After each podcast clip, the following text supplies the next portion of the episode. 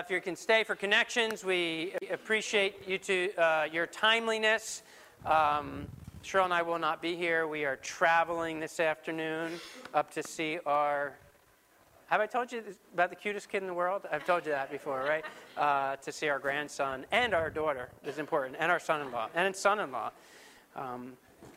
So this morning we are beginning Mark chapter 2. We'll be looking at the first 12 verses. Last week we reflected on the importance of prioritizing a quiet solitude with God in prayer, a regular rhythm of quiet solitude as is exemplified by Jesus. And we talked about that, how much even more that needs to happen in a day that things are just so noisy, so busy, and everything seems to crowd out those things that are most important. It struck me, actually, Cheryl reminded me of this, that in C.S. Lewis's The Screwtape Letters, which is an interesting book if you've never read it, because it's written from the perspective of a senior demon, Screwtape, writing to his, what he calls his nephew and his understudy, Wormwood. And he writes this, he says, noise, the grand dynamism, the audible expression of all that is exultant, ruthless, and virile. Noise which alone defends us from silly qualms, despairing scruples, and impossible desires. We will make the whole universe a noise in the end. Now again, this is a demon speaking. We will make the whole universe a noise in the end. We have already made great strides in this direction as regards to earth. The melodies and silences of heaven will be shouted down in the end. But I admit we have not yet made it loud enough or anything like it. Research is in progress. That was written in 1942. 1942. How much more do we need to prioritize quiet solitude in our day? This week we're going to enter into another beautiful story of healing. But as is typical with Jesus, nothing is typical. The story begins a series, most likely not truly a chronological series, but I've mentioned before that that was not necessarily all the gospel writers' goal, to have complete chronology, but often some of the things that they enter into are thematic. So Mark enters us into this, this series of conflicts between Jesus and the Jewish religious establishment. And that starts off with the story today. And the irony, of course, is that these men were supposed to be those who devoted themselves and their lives to God, yet they didn't recognize God when he was in their midst, when he had put on flesh and was dwelling in or tabernacling among them. When he was staring in the face, when he was speaking to them and performing miracles and preaching and teaching. And I think for some of us who have been Christians for a long time, this is a bit of a cautionary tale. It should be a bit sobering to us that the religious establishment were the ones that missed Jesus, were the ones that missed God in their midst. You know, if God works outside how we expect him to work, or outside the tight parameters of our religious tradition, will we be able to recognize and embrace the move of God, even when it's staring us face to face? So let's start by reading Mark chapter 2. Again, we're going to look at all 12 verses in the beginning story here, but we'll start by reading the first 5. It says, a few days later, when Jesus again entered Capernaum, the people heard that he had come home. So many gathered that there was no room left, not even outside the door, and he preached the word to them. Some men came, bringing to him a paralytic, carried by 4 of them. So we assume that there's at least 4. of these friends bringing a paralytic. Verse 4, since they could not get him to Jesus because of the crowd, they made an opening in the roof above Jesus and, after digging through it, lowered the mat the paralyzed man was lying on. When Jesus saw their faith, he said to the paralytic, "Son, your sins are forgiven." Our context has us back in Capernaum. We're still in Galilee, still in that northwestern shore of the Sea of Galilee.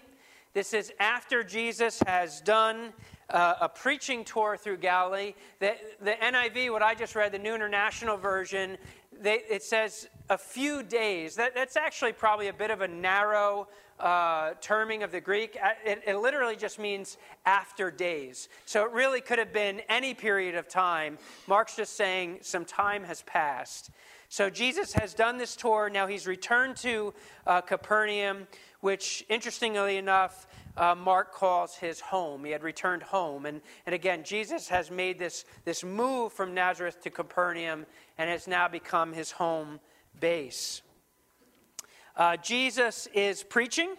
He's not preaching in a synagogue. He's preaching in a home, in an unspecified home. Many people believe this, again, to be the home of Peter and Andrew. We're not sure of that. And as usual, Jesus draws a huge crowd. So much so that we just kind of envision people hanging on the sills. Again, these homes would have been open air. If you've traveled to some other places in the world, you realize not everyone has, especially in warm weather climates or in poorer warm weather climates, they don't all have windows that open and close. Things are open to the air. You just imagine people kind of hanging on the sills, clustered outside the doorway. It's a large crowd. At this time, while Jesus is teaching, we don't know why these guys showed up when they did. But they come, a group of men come carrying their friend who is paralyzed. We don't know, his exact condition. Is he paralyzed from the neck down? Is he paralyzed from the waist down?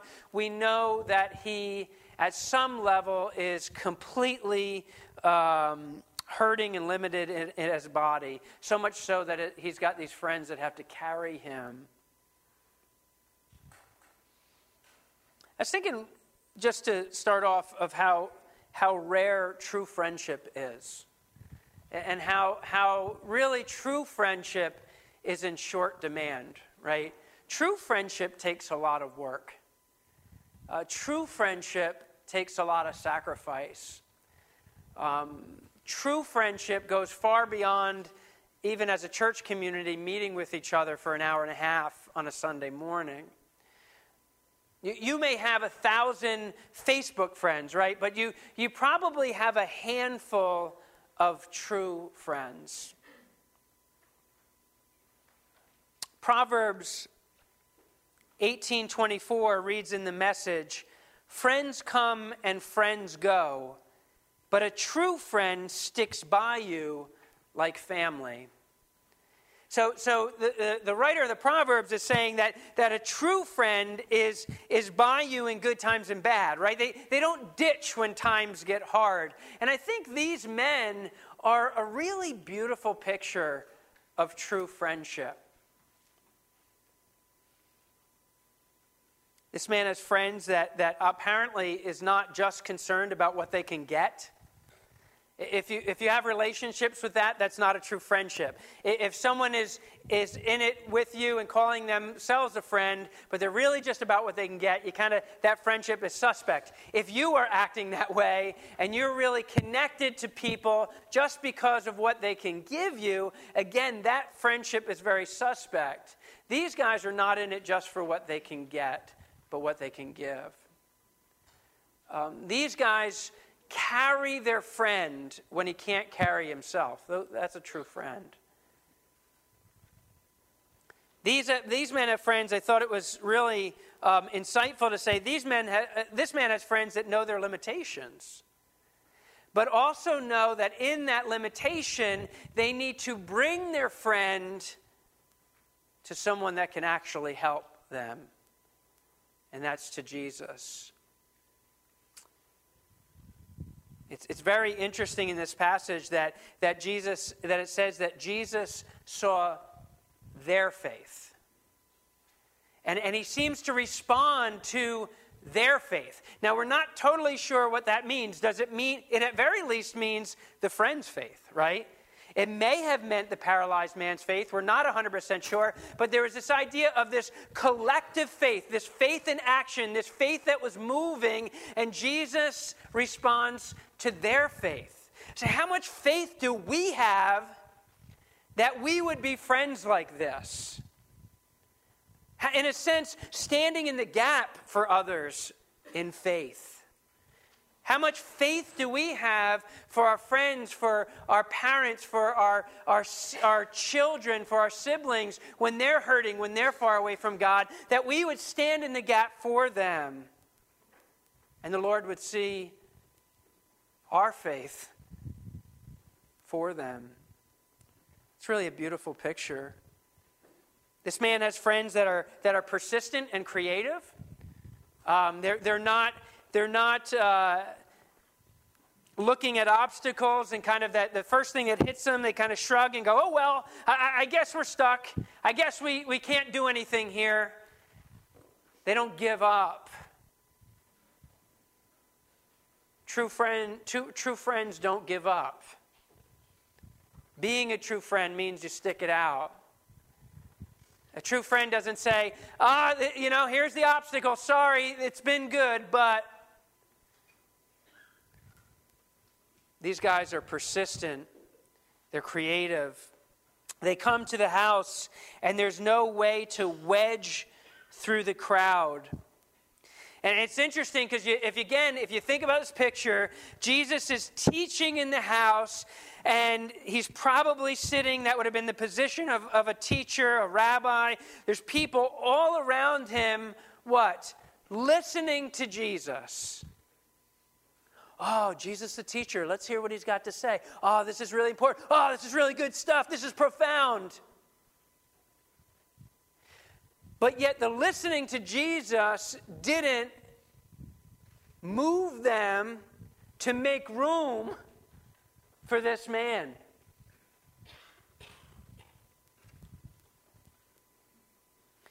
Their listening to Jesus didn't give them enough sympathy or empathy. Maybe there was so much hurt around them all the time that they're listening to Jesus, oh, great teacher, made them realize this guy needed to get in. Wow, our churches can get like that. Where we come and we say, oh, here's a collection of people, who want to worship God, who want to listen to his word, who want to listen to Jesus. But are we mindful when someone new comes in our midst and slips in and maybe is hurting? And are we so calloused by those people who are hurting that we kind of shoulder them out? So that's what these guys come up, no. We're listening to Jesus. Sorry, no room here.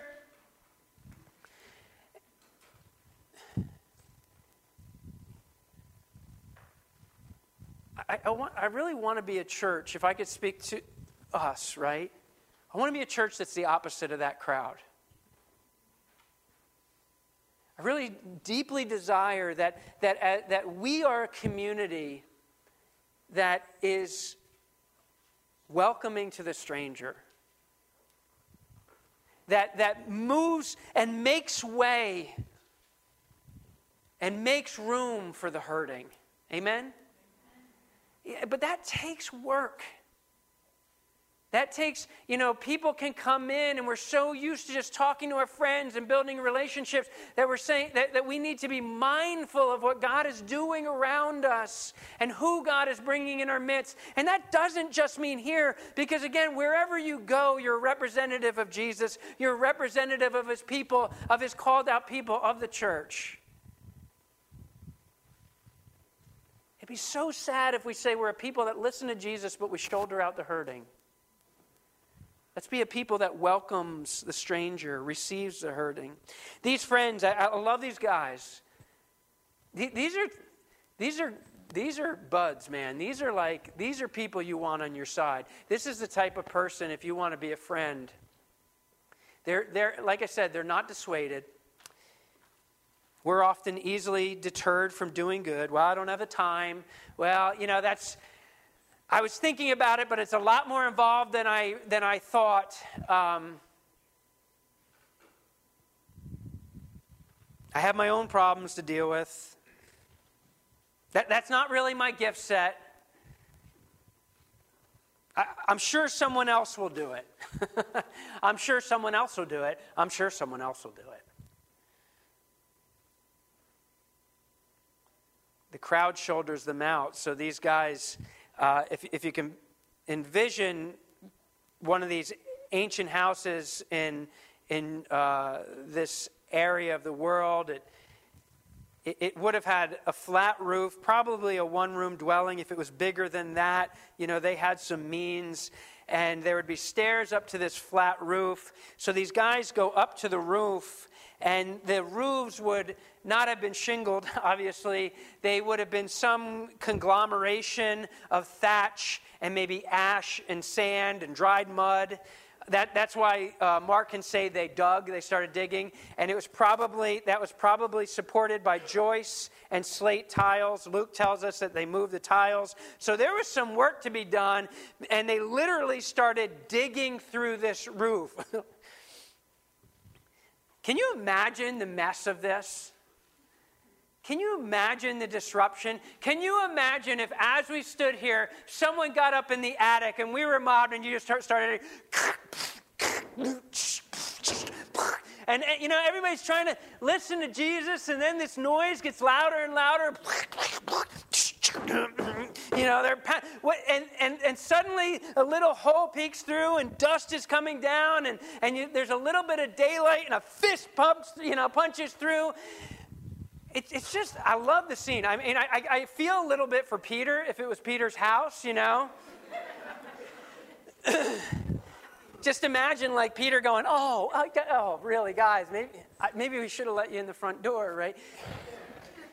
Of course, there's always a lesson in making sure that we're putting people in front of things. Like, I feel like God often is trying to remind me of that. People in front of things, people before things, and the roof could be fixed. We could remud it. Maybe Jesus would help him do it. He's got some carpentry background.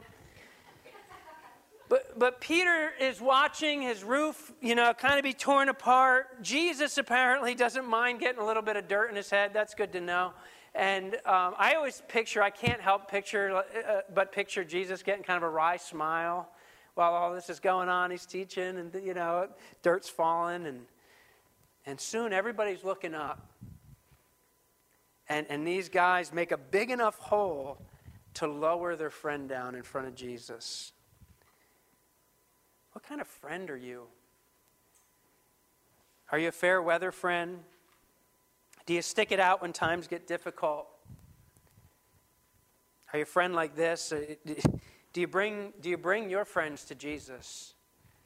We can do that through prayer, right? Continuing to bring our friends, our loved ones to Jesus. We can do that in conversation gracefully as we have opportunity. Are you easily dissuaded, or are you lovingly determined?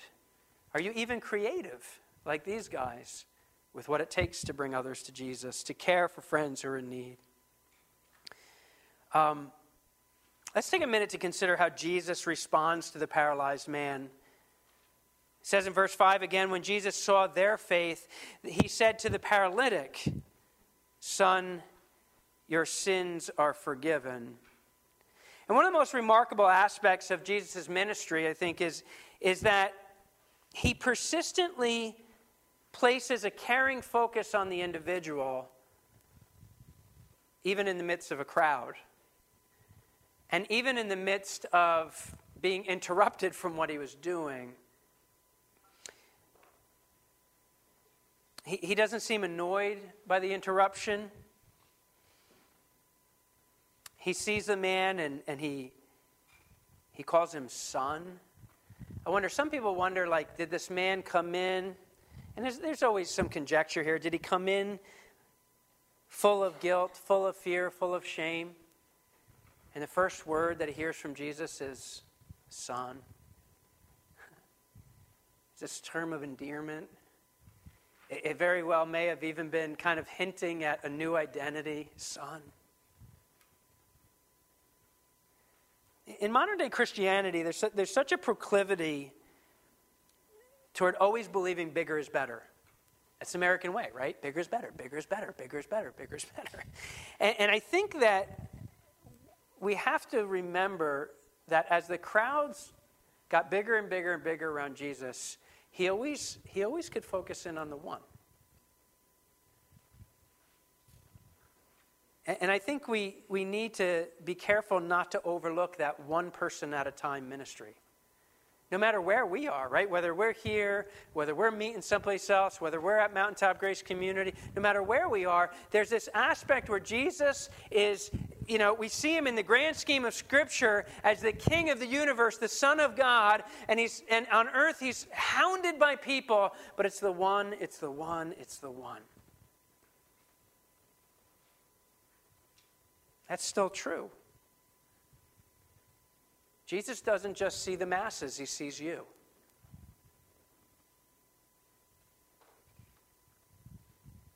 And you might feel easy to miss. Some of you are extroverts and gregarious and the center of attention whenever you come into the room, and others are quiet and shy, and you say, oh, I'm just, maybe God misses me. No.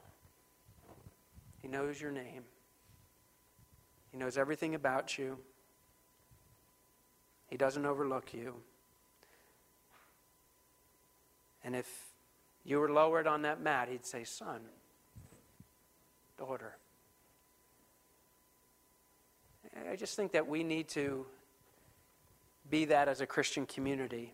Not just worried about people filling seats, but one person at a time ministry. People with names, people with stories. Now, this man had a physical need, and it seems like that physical need drove his friends to get him in front of Jesus. That's often the case. Pain, heartache, trials, loss, lack, sickness. And so it gets us to Jesus, and I think that that's okay. Jesus cares about that. He wants us to care about that. Right, James says in James chapter 2, 14 through 17, what good is it, my brothers, if a man claims to have faith but has no deeds? Can such a man save him? Suppose a brother or sister is without clothes or daily food. If one of you says to him, go, I wish you well, keep warm and well fed, but does nothing about his physical needs, what good is it? In the same way, faith by itself, if not accompanied by action, is dead. Jesus certainly cares. A lot of times it's physical and circumstantial needs that kind of ring the alarm in someone's life, right? So we can be all pious and be like, oh, you know, there's bigger things going on, brother, and we're going to actually talk about that in a minute. But I think we got to realize that sometimes that alarm starts ringing when the shoulder starts hurting, when the wife gets sick, when the son is in trouble, you know, when I lost my job, when I'm in a financial crisis, when my marriage is hurting, that alarm starts ringing. That I maybe need more than just myself. It's actually the danger of always having continual health and prosperity. And not that I'm wishing for hard things, don't get me wrong, but if it's this life that is like easy street, continued health, continued prosperity, there's a potential arrogance that comes with that says, I don't really need. And I think to that, the Lord says, blessed are the poor in spirit, for theirs will be the kingdom of heaven. And these friends finally get their friend to Jesus, and his need is painfully obvious, right? He's paralyzed, so he's laying down on a mat, not quite like the yoga mat, right? He's laying down on the mat. He's dropped in front of, not dropped, hopefully not dropped, right? He's in front of Jesus. Everybody's around. Dust and dirt is swirling throughout the room. And clearly this man's need is obvious. He's paralyzed.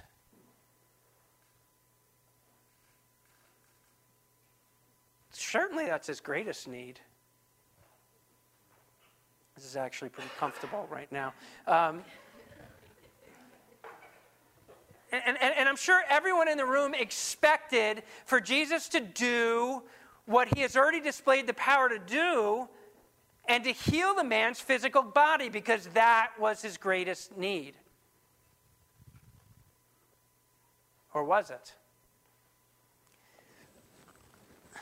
And Jesus, like I said, what seems like, oh, I've seen this, I've read this story before. Jesus heals, but nothing's typical with Jesus.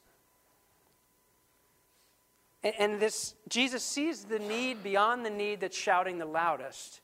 The need that's shouting the loudest is, I can't move, my body is broken.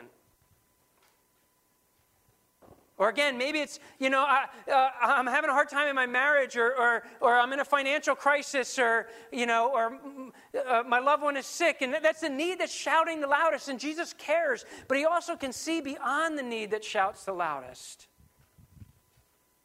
A far deeper need, a need of which every other need sprouts from. Some people say, I got to admit, this always drives me a little nutty. They say, death is a natural part of life.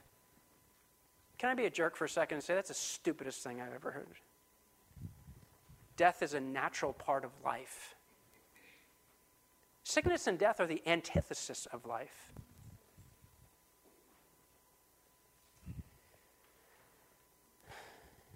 And the Bible teaches us that they're the result of walking away from God. They're the result of sin. Now, again, caution, we don't want to make the common religious mistake of saying, oh, Daniel is sick and he's very sick, so what did he do wrong? Because there's this direct correlation between this sickness and this sin. That's often a mistake. Jesus calls that out. But at the same time, we can say all that is wrong with the world is our common experience of the consequences of walking away from God. Listen, a fire has been lit.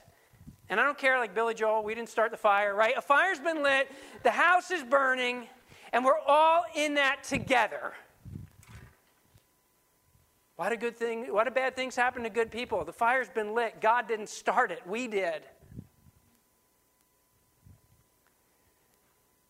And the pain, the strife, the injustice, the trouble, the need, the sickness, the disease, the death, that's all what life looks like apart from God. God's like, I warned you, this is life not being attached to the author of life. And it stinks in all those ways. It's ugly and it's hard and it's painful and it leads to death.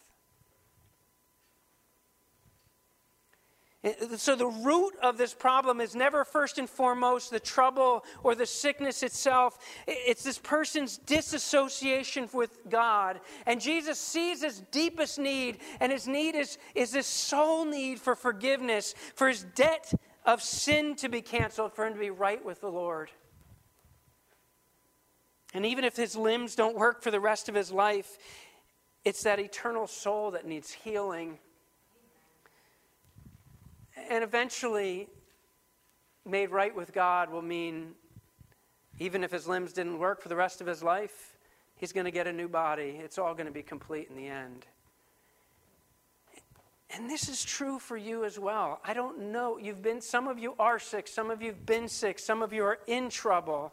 Some of you have all kinds of hardships and pains, and God doesn't make light of that. But they're all symptoms of a deeper soul disease, and our souls need healing. And we need to hear from Jesus, son, daughter.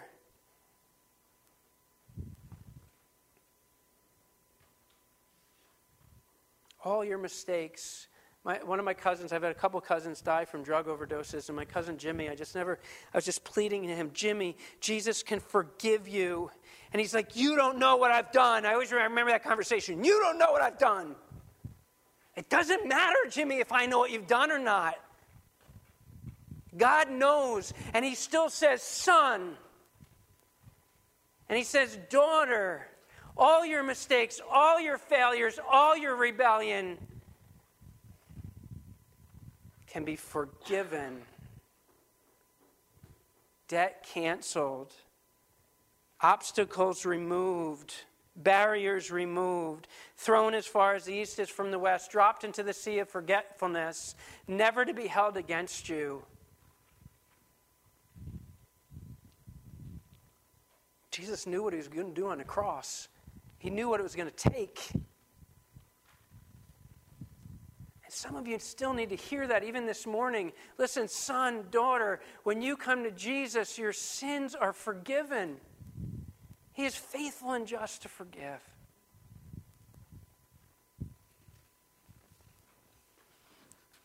That doesn't mean that all your temporary problems are going to instantly vanish. It means the internal and eternal part of you will be healed. And once that's healed, the Lord can start working on everything else. And everything else, whether in this world or in glory, everything else will eventually follow.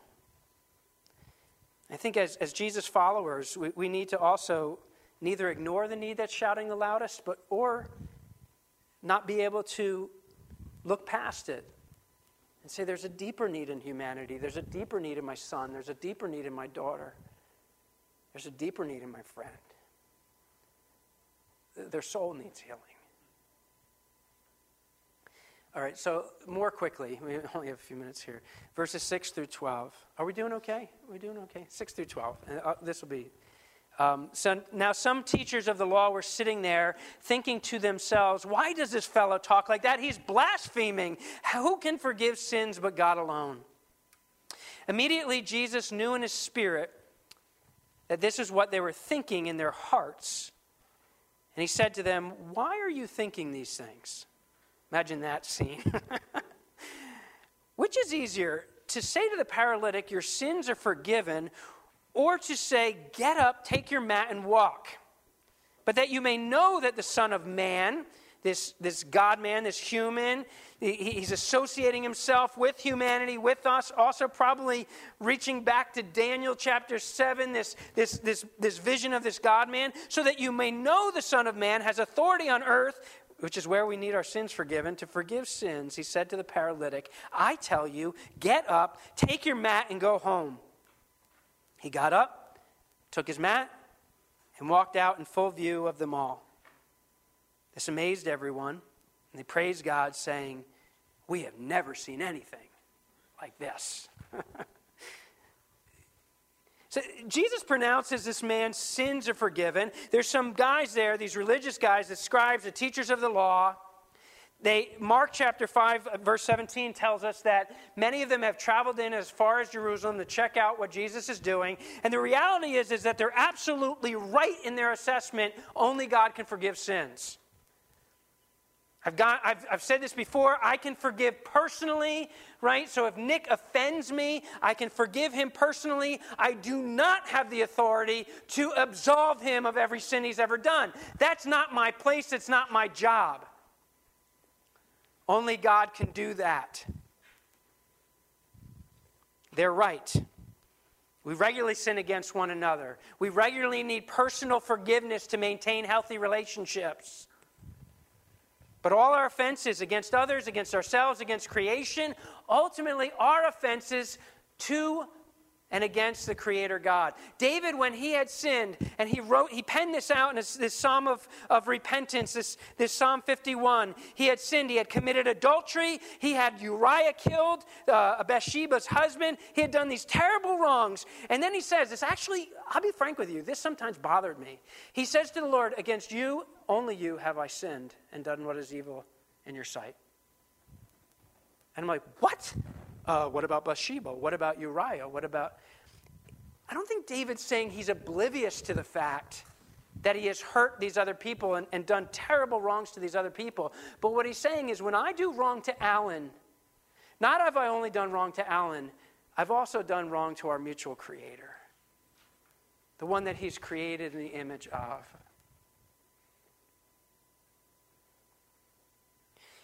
This next question I think we have to ask here then, it has to do with the nature of Jesus himself.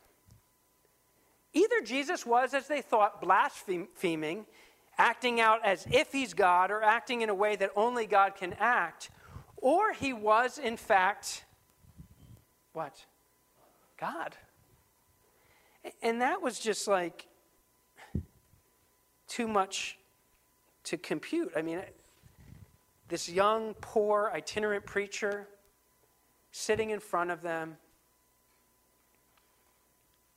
him being God seemed ludicrous. And it's terribly sad in our know-it-all self-righteousness, religious piousness, that we can become so short-sighted that we can't see God working right in front of our eyes, and that's still true. R. Alan Cole says, "None are so blind as those who refuse to see."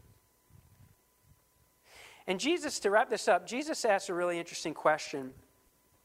He responds not to what they say, but to what they, think, which, let me give you a hint. He's hinting, I think, that's a God thing. Let's have a conversation about what you're thinking. And he asks this really interesting question. He says, which is easier, to say to the paralytic, your sins are forgiven, or to say, get up, take your mat, and walk? Which is easier? Okay. Okay. Any other thoughts? I mean, it's really a fascinating question. We could look at this from a whole bunch of different angles. It's interesting. It's easier to say your sins are forgiven, because the reality of whether that's true or not takes place in a realm right now that as of yet can't be seen. So it seems harder to say, take up your mat and walk, because then the reality of that has to happen in the scene, in the physical realm. But both are impossible for me. In my own power, both are impossible for man, which is easier. Both are the jobs of God. But it seems like, I wonder if he's teasing out this idea. What's easier, to heal the symptom or the actual disease? What's easier, to heal the body or the soul? But as a testimony towards seeing, towards what's happened in the unseen, Jesus performs the miracle in the scene and heals the man's body as well. I can't imagine, what's this guy looking like? What's his limbs looking like? Not using muscles for years, maybe at birth, I don't know. And all of a sudden he's strong enough to get up and, And then he says, take your mat. It wasn't a yoga mat, right? Take your mat. And just imagine whatever this guy's, whether it's a big hard mat or they put him down on a cloth, and takes his mat and you go. I thought, God still does that. You know what? My mat doesn't have to be a mat of shame, because now this becomes a testimony of who I used to be. Well, yeah, this used to carry me around, and I was helpless, and I used to be paralyzed to my shame. I used to be paralyzed to my lust. I used to be paralyzed to my anger or my bitterness or my fear. I used to be, but now Jesus has forgiven me, and I've been able to walk. And once again, Jesus astounds them all, and it's quite unlikely they understood really what happened. But they praise God, which was appropriate. I hope this morning, and my prayer this morning, is that we can come to the Lord to heal our deepest needs, and that we can minister to others, and not ignoring the need that's shouting the loudest, caring, making room for the hurting, understanding it's the alarm that often sounds in someone's life that they're in need, but also saying, there's something deeper, brothers. There's something deeper, sister. And maybe you even need that healing this morning. And chances are it's not the need that's shouting the loudest.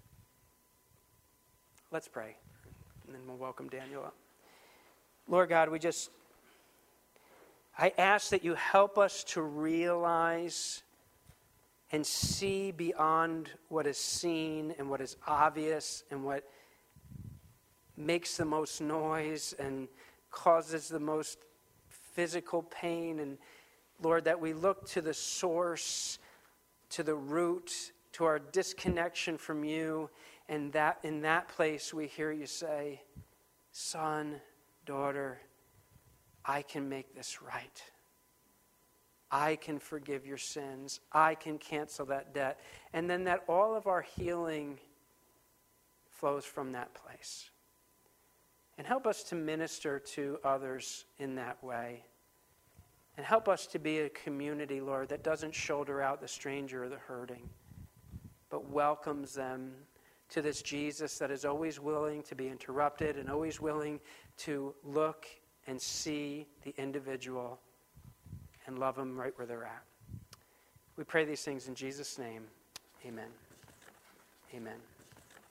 Amen.